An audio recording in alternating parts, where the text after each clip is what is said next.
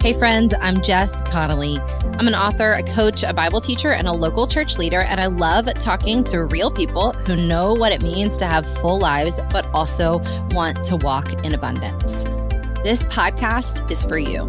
It's not my podcast, it's ours. It's for people who crave lighthearted conversations and deeply spiritual truth. It's for people who are busy, tired, waiting, growing, dreaming, working, or praying about what's next.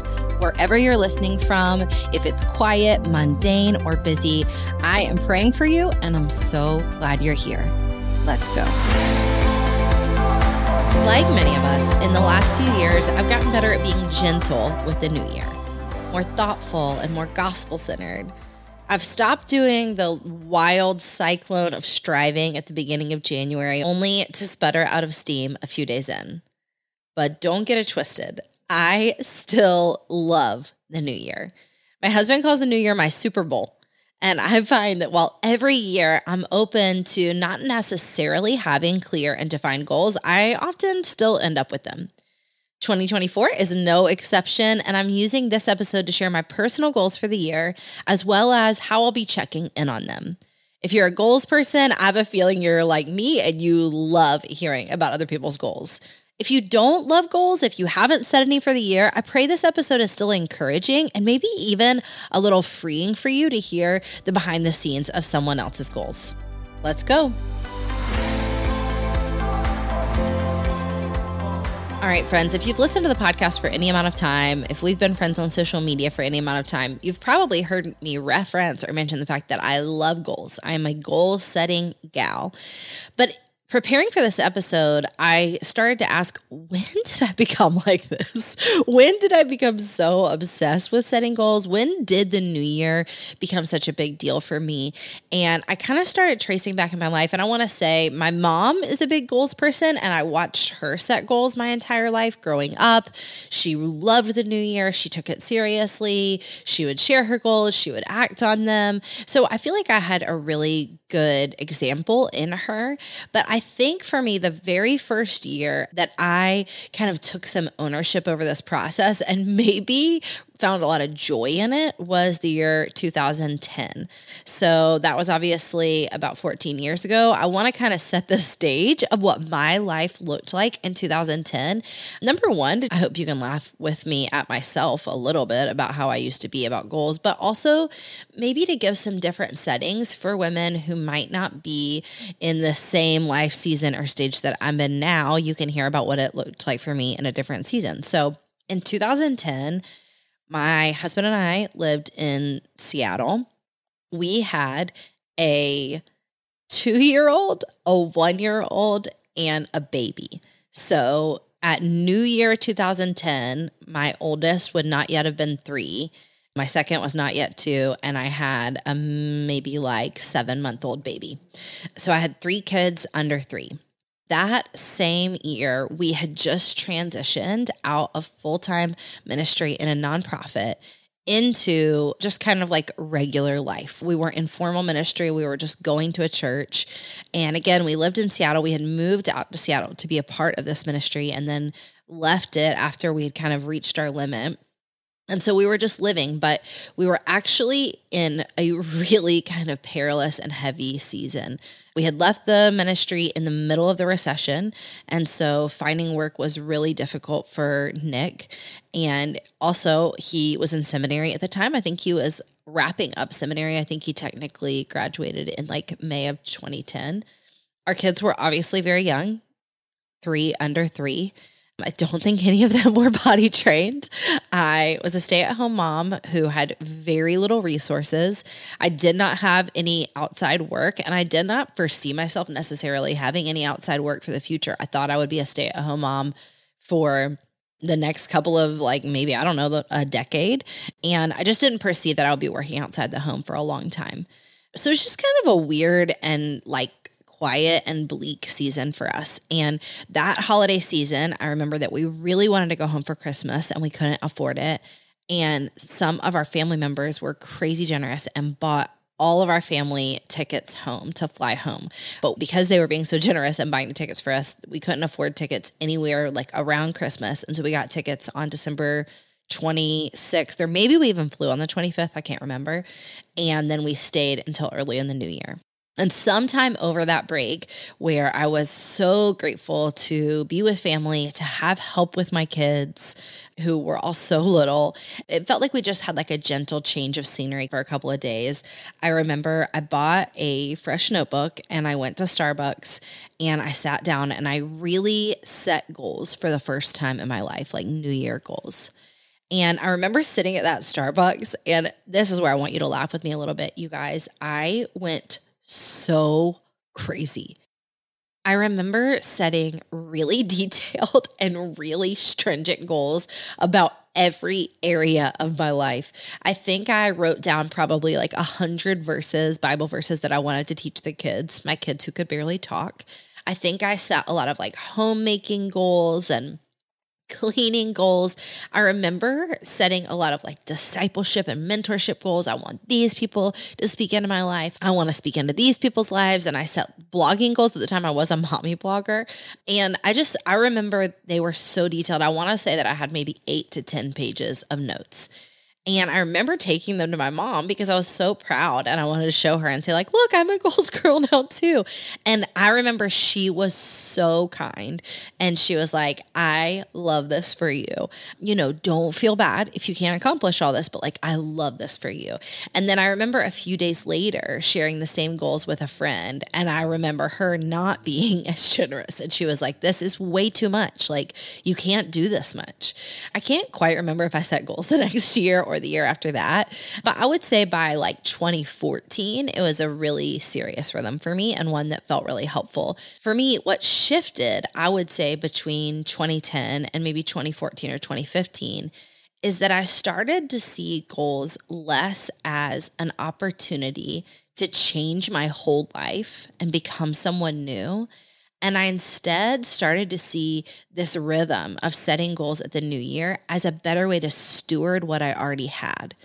And so I have noticed that still now when I set goals, some of them are about something new I want to do, but most of them really are about taking care of what I have. And so that's the first kind of piece that I want to just share with you as an encouragement for someone who would say like they feel intimidated by setting goals or they have like a big side eye at the whole thing, that maybe a fresh approach instead of saying like, how are you going to take new land and how are you going to change your whole life? And you guys know listening to this podcast that we just kind of reject this notion of like new year, new you, because we believe that God made you and placed you where you're at on purpose. And we're constantly being made new, but he's not asking us to become a whole different, tidier, better versions of ourselves. Maybe this idea of approaching the idea of setting goals at the new year as less about changing yourself and more about stewarding what you have and growing it and tending to it and nurturing it, that might be an approach that's more life-giving. And you're going to see that really kind of played out in my 2024 goals. Okay, so 2010 is the year I can really remember starting to set goals. 2014 is when it became more of a constant rhythm for me. I want to tell you about the year that changed everything for me, goal setting wise, where it really became not just something that I liked and that I enjoyed and that I felt hopeful about, but something that I relied on. And for me, that was kind of recent. That was the year 2022. And in 2022, early 2022, when I started to set goals, I got more specific about lead measures versus lag measures. So if you are familiar with the business world at all, or if you know somebody who is, these might be phrases that you're familiar with. But for me, the idea of lead measures versus lag measures and applying them to my goals really changed the game. So if you're not familiar with these phrases, hear what they mean.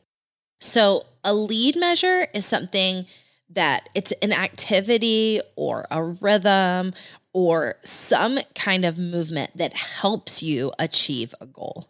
A lag measure is how you track or measure the success of your important goal. So what's interesting is that I notice when a lot of people set goals, what they're actually doing is they're identifying lag measures. They're saying, I want my life to look this way, but they're not paying attention to lead measures. So I'll talk about this a little bit in my goals for the year, but knowing that I didn't want to just maybe name some nebulous vision or even some fruit I wanted to see, but for my goals, I wanted to identify lead measures, activities I could actually do, that I could actually mark off, that I could actually accomplish. That helped me to see my goals totally differently, because instead of looking at them a month later or 6 months later or a year later and saying, did I do that? I'm not really sure. It's kind of a nebulous thing.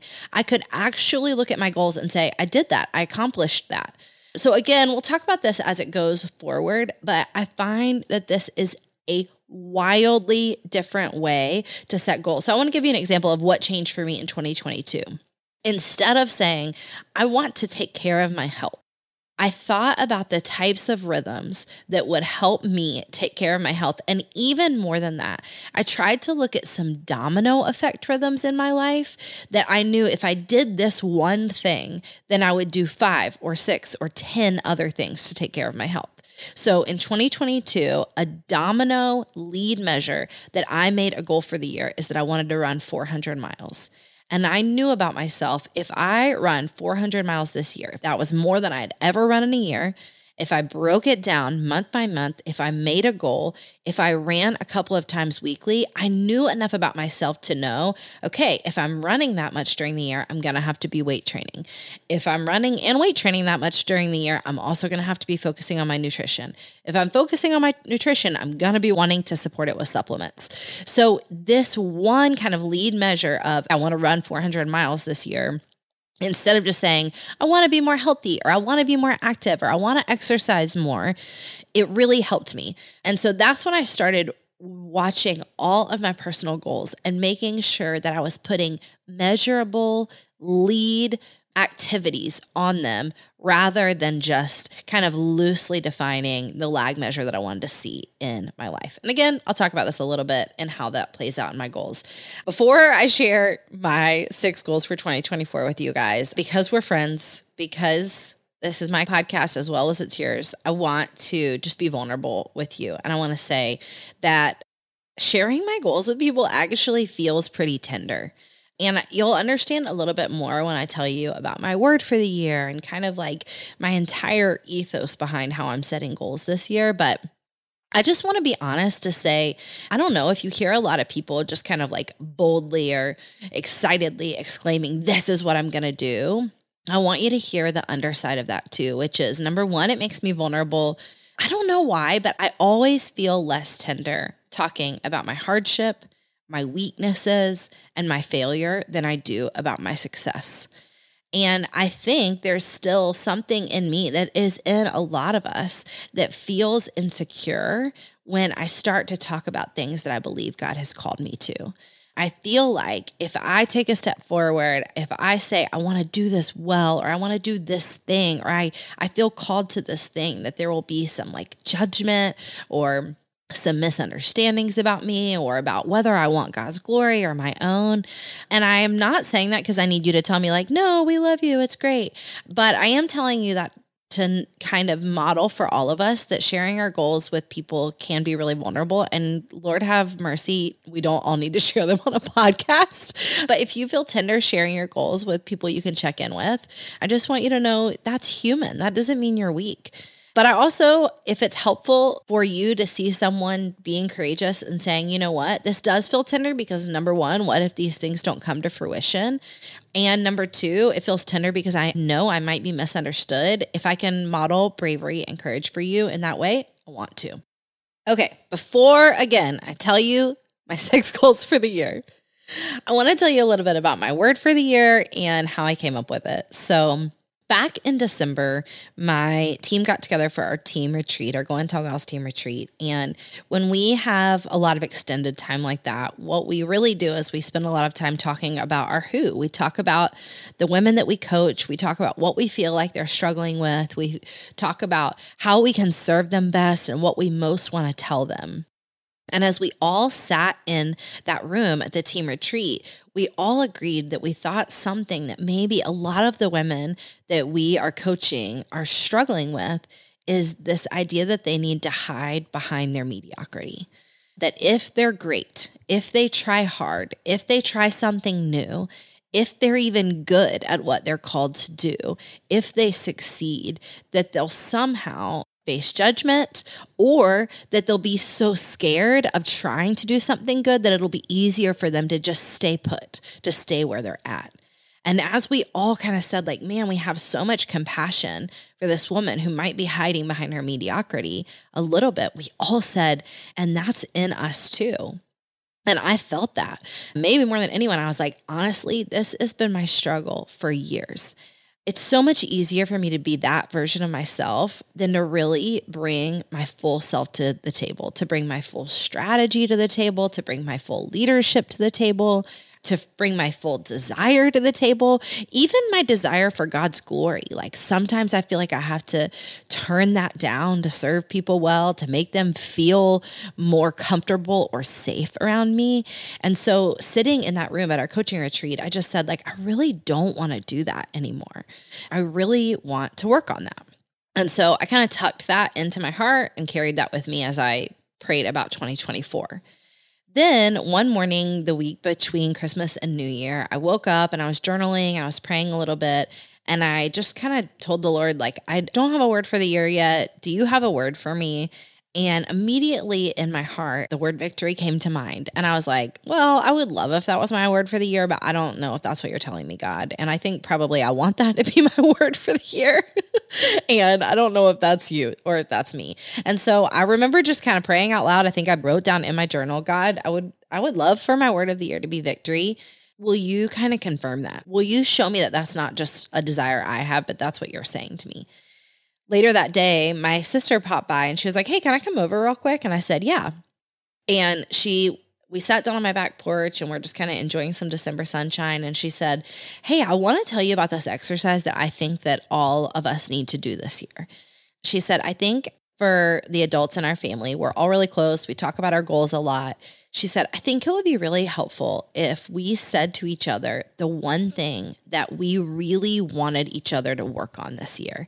And you might be in relationship with people who that would not be safe with, who they would use that as like a weapon against you. So don't do that with those people.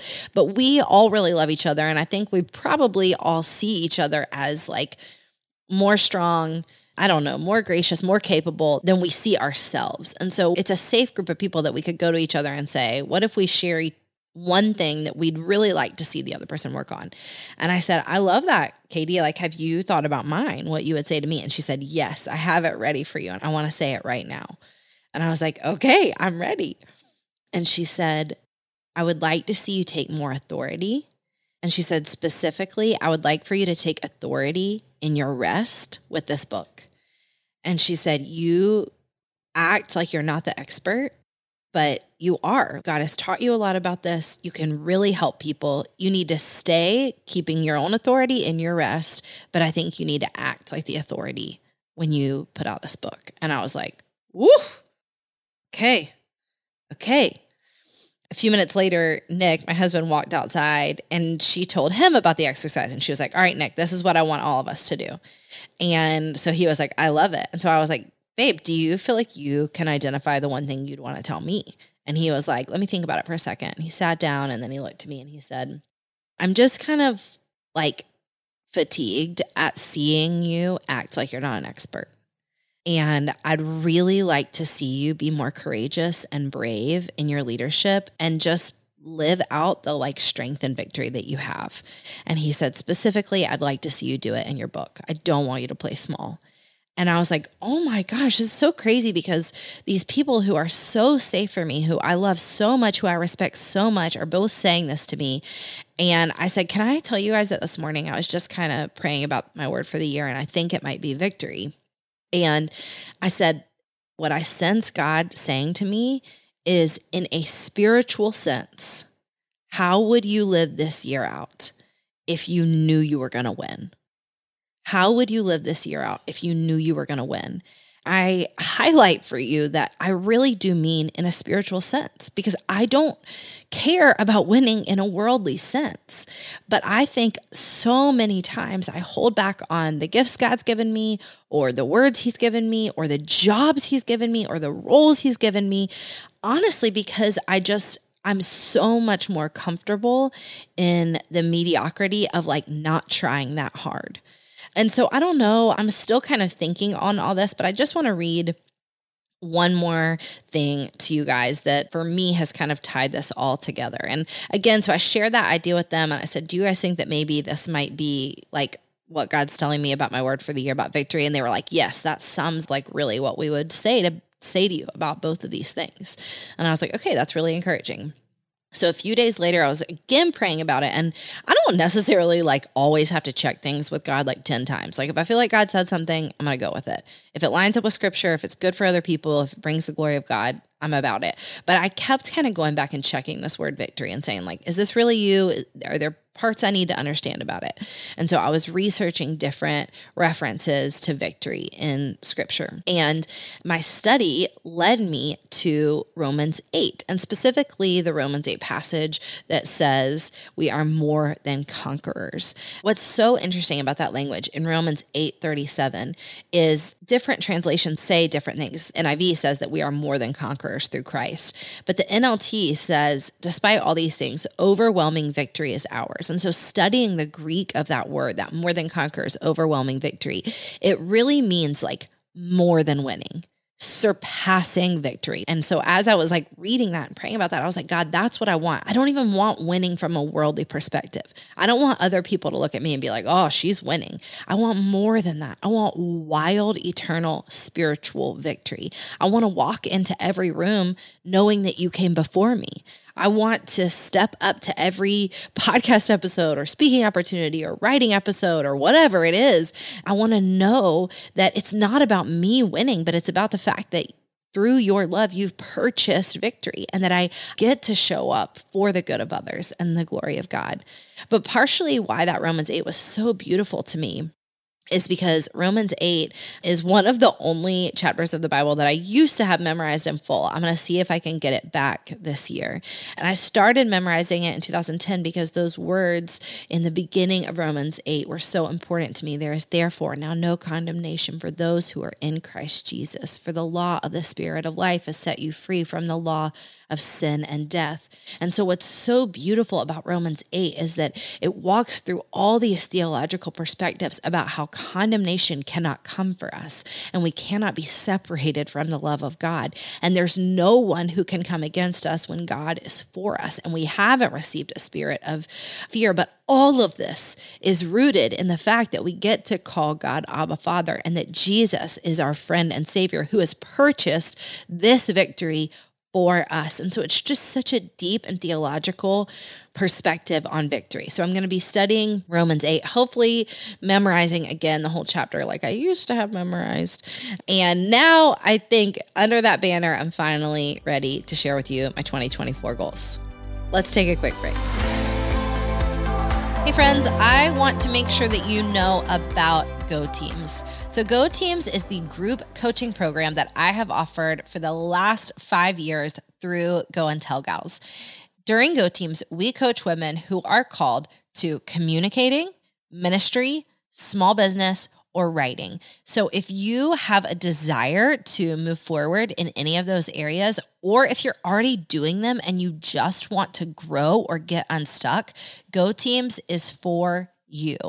I coach you in your particular team for 6 different sessions, and then we bring in outside industry experts who can answer literally any question you have. Then I do group coaching with your team in particular. So it is just 6 weeks of intense coaching in lots of different ways. But the best part about Go Teams is that any question you have about small business, writing, ministry, or communicating, we make sure you get answered. If we don't know the answer, we find someone who does. So I don't want you to feel like you just wish there wasn't all this gatekeeping and you didn't know how to get started.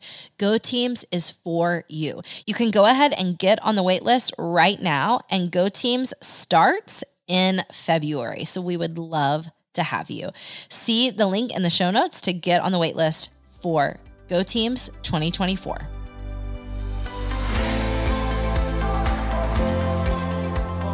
Guys, I don't know about you, but I basically will do almost anything to increase focus, reduce stress, and support my mental health and my physical health. But when I find something easy that's actually life-giving that helps me in all of these different areas, I am all for it. And in the past couple of months, I've found Magic Mind, and I'm genuinely telling you, I am obsessed with it. Magic Mind is this daily use little shot that you take, not that kind of a shot. It has all natural ingredients. It's super life-giving. It's basically matcha with other different things in it, adaptogens, functional mushrooms, and it helps reduce stress and anxiety, elevate mood and motivation, boost focus, enhance mental clarity. And it gives you jitter-free mental energy. So for those of us who are trying to cut down on caffeine for a variety of different reasons, it's so life-giving. I started taking them. I became obsessed with them. Just a quick little yummy shot. It's not disgusting. It's delicious.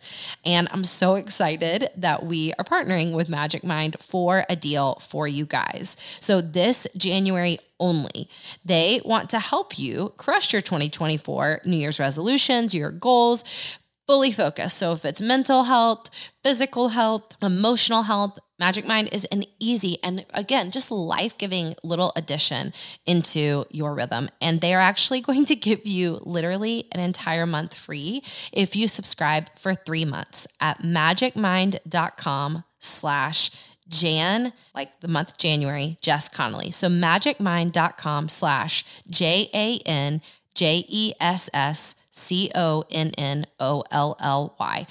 And you can also just use my code JC20 to get an extra 20% off, which then gives you up to 75% off. So this is only in January. I love these little shots. You guys are going to love them too.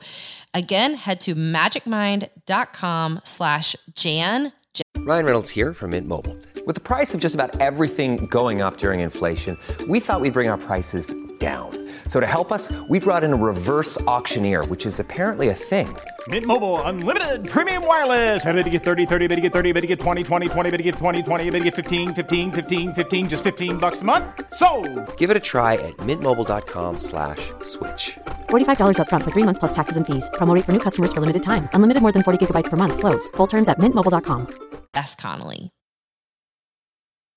Okay, we're back. Without further ado, here are my 2024 goals. My very first goal is to disciple my kids. So for the past couple of years, I've had some kind of family-based goal. And again, I try to focus on lead measures instead of lag measures. But my goal is not always this specific wording. For me this year, more than creating a life-giving family environment, or even in past years, my family goal has been like have a certain number of date nights with Nick or nurture our relationship in some way. But this year, I just sense God really wanting me to intentionally set time aside to lead my kids. And especially as they're all kind of important places in their life. My older three are teens. They're really developing their life plan and what they're going to do and their relationships and their rhythms. And so I want to come alongside them with all of my gifts and coach them and be on their team and help disciple them. But again, I'm focusing on lead measures versus lag measures. So I don't want to just end the year and say like, did I disciple my kids? I don't know. So I'm setting pretty specific tasks for how I'm going to do this. Now, I want to pause right here and talk a little bit about setting parenting, mothering, loving, family goals for anyone that might have one of those goals themselves. And if you don't, this is still, I think, really helpful. So this is where focusing on lead measures is so important. A lot of times if I'm coaching a woman and I'm helping her set goals, I will notice that she will have a lag measure as a goal for her family. So for example, sometimes I've coached a woman and she would say something like, see all of my kids walking with Jesus. Well, that is not a goal. That's a hope. That's a prayer. But as mothers, we cannot control whether or not our kids walk with Jesus. We can control how we speak life around them. We can control how often we talk to them about salvation, but we can't control what happens in their life. Or for example, you can't set a goal to say like, you know, a year from now, I would like all of our family to be more loving. That is not a super helpful lead measure because you can't necessarily quantify it or make it happen. But when I say my goal is to disciple my kids, what that looks like for me is I'm setting specific mothering goals, parenting goals, strategic ideas that I actually can check off. What happens to them, what happens for them, what happens next is God's. That's His fruit. But I can control where and how I invest my time and how I speak with them. So some of the tactics that I'm going to take this year for this goal is things like having a family night every single week. Writing kind of individualized discipleship plans for each of my kids based on where they're at and what they need. And again, what they do with that, how they grow from that, that's totally up to them and that's totally up to God. But I will know that I will have invested where I feel like I'm supposed to for this season. So goal number one, disciple my kids. Goal number two is I would like to launch a best-selling book. If you've listened to the podcast at all, you've probably heard me talk about the fact that Tired of Being Tired comes out in April.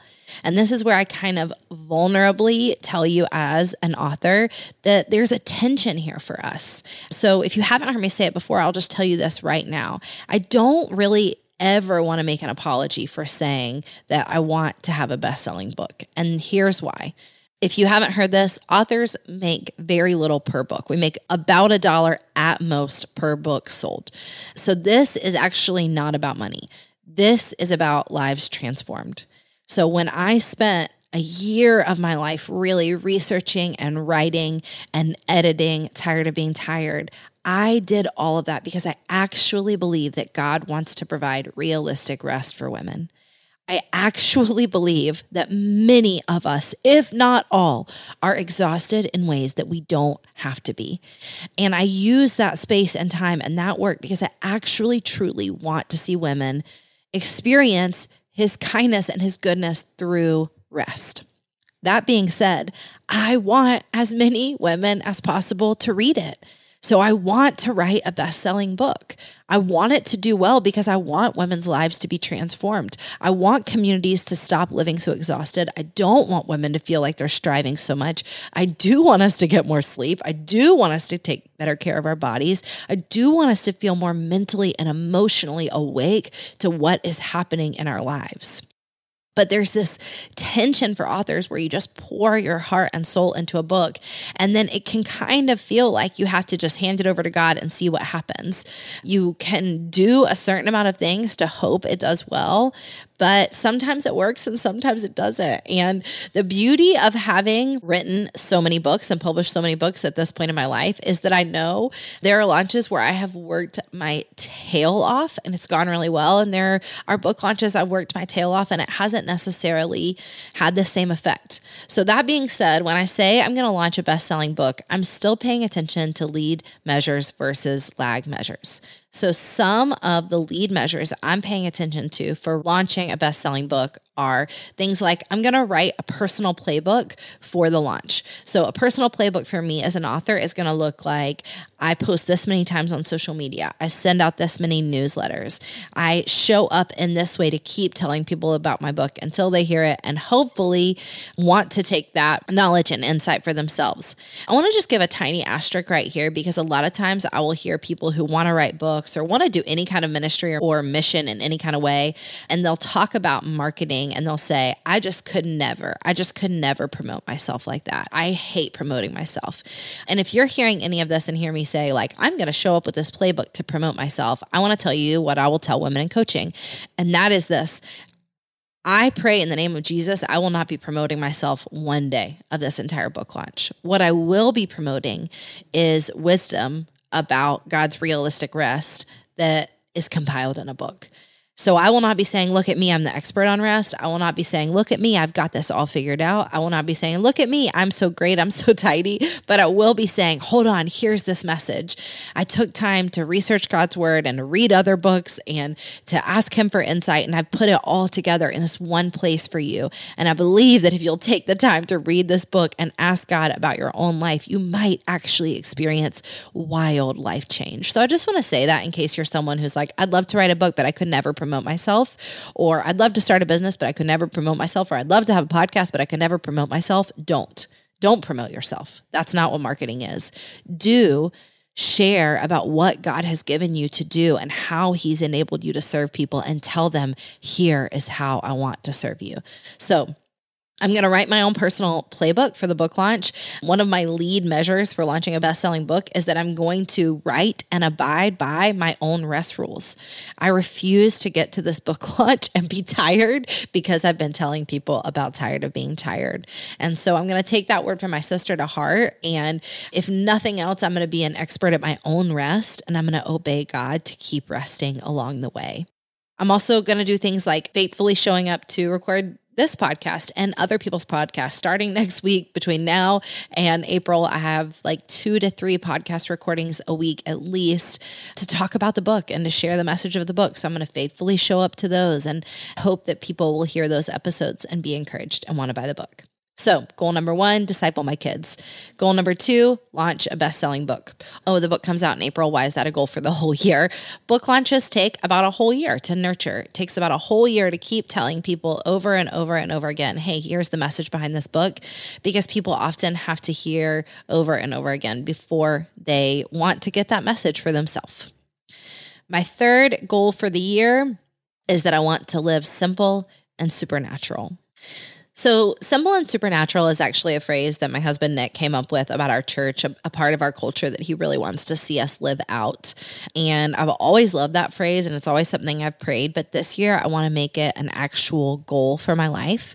So just so you know what that looks like, some of the lead measures that I'm going after is I want to declutter. I want to cut our spending. I want to stop scrolling reels, and I want to make more space for the supernatural in my life, whether that's listening to worship music when I journal in the morning, or praying for healing for people, or even just making time and space to listen and obey God if he tells me to do something that is maybe not a part of my normal plan. I know that I need to live more simply to see God move in a more supernatural way, that the more fussy and loud and cluttered my life is, often it's a lot easier for me to miss or not hear him or not pay attention to what he's up to, because I'm just maybe like stewarding that mess a little bit more. So I'm going to spend the first half of the year really working on the simple part, and then I'm going to write some hopeful lead measures to agree with God and see more of the supernatural come to fruition in the later half. All right, the next 2 goals, you guys, I think I might be the most excited to share these. I have to really tamper my excitement, to be honest with you, because it's a little too much right now. My 4th goal for the year is that I want to get in the best shape of my life. And here is why I'm so excited about this goal. I think that some of you may hear me say this and write all kinds of assumptions about what this means, and that's why I want to talk really specifically about it. But the reason I think I feel most excited about this goal is because I truly feel invited by God. As you know, I wrote the book, Breaking Free from Body Shame. I do not play with body shame. I don't mess around with it. To be honest, it is an area of my life where I have wild victory. I do not co-sign on any messages of body shame. I do not care about what the world says is aesthetically beautiful or acceptable for women. I want to love God and worship God with my body, and that's what I care about. I want to live free and stay free. But I feel this invitation from God not to fix my body, because again, to me, this is the core truth of breaking free from body shame, is that we don't have to make our bodies good, but we get to treat them like they're good. And I feel this invitation from God to see what my body can do strength-wise. And here's the backstory for me. I grew up thinking that I was incredibly unathletic. I grew up thinking that I was not strong, that I was not capable, that I could not work out. And for me, actually, the process of breaking free from body shame, of breaking up with diet culture and unhealthy rhythms of eating and going after a certain shape or size or even a number on the scale, that coincided with me realizing I actually loved to move my body when I wasn't punishing it. And so about 10 years ago, I realized I loved fitness. I loved running. In the process of writing Breaking Free from Body Shame, I actually became a fitness instructor and got multiple different certifications because I realized I loved leading people in this way.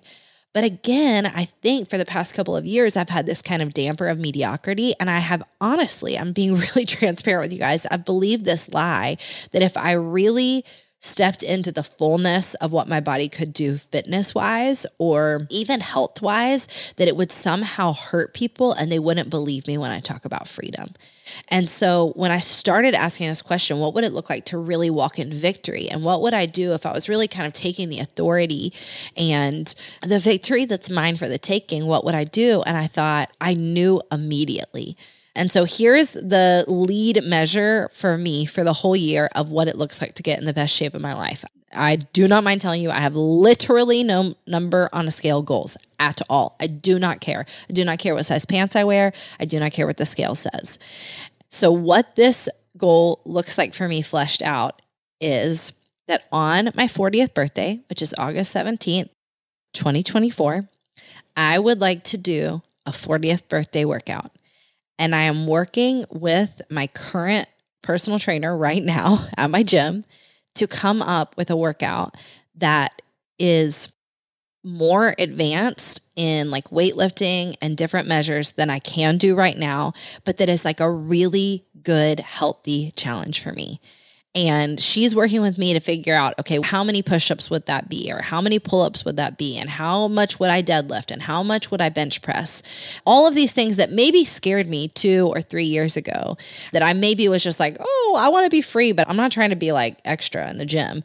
And now I kind of want to see like, what would it look like to stop hiding behind this banner of like, I just want to keep it chill. No big deal. Don't make a fuss. But what would it look like to set these goals and try to do them on my 40th birthday?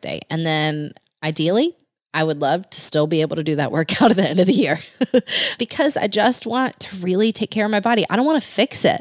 I want to see now outside of this banner of feeling like my body isn't good. What can it do? And how could I steward it to the best of my capacity? So I am so excited about my 40th birthday workout. If you want to come to Charleston and do it with me, you can. I know a couple of the parts of it right now, but I'm not even going to share the measures of it because the point is it's what is a challenge for my body in this season. And some of the things, if I told you like, I want to do X, Y, and Z, you'd be like, I can already do that. That's not hard. And some of you would be like, oh, I would never want to do that. And that's why it's so beautiful that walking in freedom from body shame means walking with Holy Spirit and knowing what is healthy and whole and free for our bodies to do. So disciple my kids, launch a best-selling book, live simple and supernatural, get in the best shape of my life. My fifth goal that, again, I'm so excited to share a little bit more with you guys about is we're going to move into our new house. And so to tell you about this goal, I have to tell you about our new house because it is really kind of a wild God story that I haven't gotten to talk about on the podcast yet. Here is the very short version.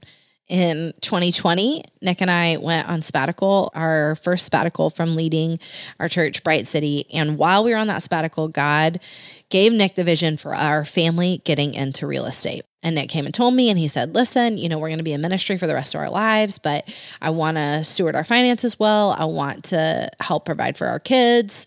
So I think I want to get into real estate on the side. And I was like, babe, I don't even know what that means. And like, we don't have time for that. And I did what I unfortunately do a lot of times when my husband tells me some kind of vision is I like talked him down from it. But he was like, no, Jess, I really do feel like this is God what God wants me to pursue. And so he started praying about it and he started trying to understand the real estate system. Fast forward to spring 2022, so almost 2 years ago, there was this particular commercial building that Nick was watching in downtown Charleston that he really felt like would make a great office for Go and Tell Gals that we could also rent out. And it was just kind of this like magical place, and it had gone off the market and then it went back on the market. And the day that it went back on the market, we made an offer for it. Very long story short, we should not have gotten to go under contract under that building because we couldn't offer the most money for it, but we did. We went under contract for this commercial building, and it was going to be partial office for Go and Tell Gals and partially a space that we could rent out to make money for our family, to help send our kids to college, pay for braces, etc. So we were so pumped about that. But right after that, we really went into like a wild permit purgatory. We could not get the right permits for the building, and we knew we would eventually, but it was taking so long, and it literally took an entire year. So we owned that building for so long, and it wasn't until late spring 2023. We had demoed the building, but still not moved in. My team was sharing a tiny office at Bright City and still not moved into our new office. And we were like, God, what are you doing? And so Nick and I would just pray about it every once in a while. And we felt confident that we would eventually finish the renovation, but we were like, at what time and at what cost? This is like so aggressive. And we would just kind of pray about it and try to trust God. And in the midst of that, someone came and made an offer on the building that would enable us to sell it at a massive profit. And we were stunned. I mean, we were stunned, speechless. And it was so beautiful for me to go to Nick and say, like, I am so grateful that you listened to God and you heard from God about this, because this is something we could have never made happen, like in our own strength. This is only God. This is a miracle. So without even thinking about it, honestly, I mean, we prayed about it a little bit, but we felt like this is wild provision from God. We'll sell the building at this profit. And so with that money, we actually ended up buying in July 2023 a new house. And this new house, I honestly literally feel like is God's house. Like, we want to use it to be generous and open with as many people as we can. And we have a lot of ideas about how to bless other people with it, not just our family, but our community and our friends. And so we bought the house in July 2023, and we immediately started renovating it. That's not true. We did not immediately start renovating it. We immediately started the renovation process, which means that it too now has been demoed, and we will actually begin construction on the actual renovation of it, hopefully within the next couple of weeks. So that being said, I want to steward this wild blessing that we do not deserve. I want to steward it well. And I want to be able to be incredibly generous with this house. And I want to do it in a prudent way. I want to be, so careful and cautious with the money that God has provided to be able to do this. But I also want to do it excellently. And I want it to be a joyful process. And I want to have fun. I honestly, probably one of the reasons why I haven't talked about this a ton online, I haven't talked about it on the podcast, is I spent a lot of 2023 having to talk to God about how to process blessing. Because again, like I shared at the beginning of this podcast, it's often easier for me to share and be transparent about my weakness or about my problem or about my failure. But knowing how to process blessing when you didn't deserve it, when you didn't earn it, and when you just have to steward it, this is absolutely not a hardship, but it's something that we should take time in our souls to be able to do. And so I found myself really tender and like not knowing how to communicate it with people. And now I'm just trying to be brave and to be honest and say, this is something God blessed us with. Now we need to finish renovating this house and move in. And then we want to steward it well and be generous with it and bless other people with this home. But it is going to take a significant amount of energy for the year. And I think quarter one is going to look a lot like finishing the plans for the renovation. Nick and I have our hands kind of knee deep in the whole process of it.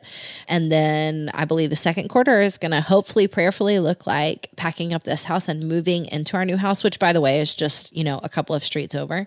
And then the last half of the year, I think will look like kind of normalizing in the home and unpacking and taking the time to get used to it. And then the last half of the year or the last quarter of the year, I'd really like to spend being intentional about how we can be as generous as possible with the home and inviting people in and hosting people, etc. So it's a whole goal for this year, which again is going to happen anyways. It's not a whole new part of my life that I'm conquering, but one that I want to steward well and really dedicate some energy to. My very last goal for the year is that I want to lead Go and Tell Gals to growth. So if you don't know, Go and Tell Gals is the business that I run. We coach women, and we also coach women to become coaches, specifically in their calling. We help women use what they've got for the good of others and the glory of God. And we do that through a variety of different ways. And the last few years, I've always had a Go and Tell Gals growth goal. But to be honest, my growth goals have been centered more on internal growth. The business just started in 2018. And so it's really taken from 2018 to 2024 to get an understanding of what it is that we do and how we do it and our culture. But now I sense God really kind of saying, like, listen, you've strengthened the stakes. Why don't you spread out a little bit and take a little new ground and see how you can help coach more women and help lead more women. And I'm so excited about that. We are launching our first coaching group of the year, which is called Go Teams. And it's a group coaching program for authors and for communicators, people who want to either preach or teach or podcast. And we do group coaching for women in small business and also group coaching for women in ministry. And so Grow Teams is something we've done every single year. But this year, I just sense God saying, let's press in and see if we can serve some more women through Go Teams. If Go Teams is something that sounds interesting to you, you can absolutely see the show notes and find out how to get on the wait list, because it launches early this year and we're so pumped. You guys, if you made it through that episode, you're a trooper. I hope it wasn't boring. I would love to hear your goals. Listen, share them with me on Instagram. Send me a DM, tag me in a post, reply to an email. I want to hear what God is doing in your life and doing in your 2024 and how he's pointing you in the name of Jesus to grow and steward what it is that you've got. Here's a reminder that if you haven't even started setting goals, you can also see a link in the show notes to get our New Year's Goals Guide. It's grace-filled and gospel-centered. It is not going to exhaust you, and it's not going to lead you to striving. Again, you can also see that link if you're interested in Go Teams, if you're a woman who feels called to small business, communicating, ministry, or writing. We would love to get on your team through Go Teams. Lastly, before we leave, I just want to pray for you and bless you and say thank you for being here in 2024. Father, I thank you for these women. I thank you for what you're doing in each of their lives individually. I thank you that we get to be women who set goals. We get to be women who say, what are you doing in our lives and how can we steward this well? Thank you for giving us insight, Holy Spirit. Thank you for talking to us. Help us to approach any goals we set with the gospel as our banner and grace as our guide. We love you. We bless you. In Jesus' name we pray. Amen. Friends, I'm so grateful you listened to today's episode. Thanks for spending time with me. It would mean the world to me to connect with you. So you can send me a DM on Instagram at Jess A. Connolly, or head to my website, jessconnolly.com, for more ways to connect. If you have a minute to subscribe and leave a review of the podcast wherever you listen, it would massively help us reach more people with the good news that they can live fully awake. Let's go.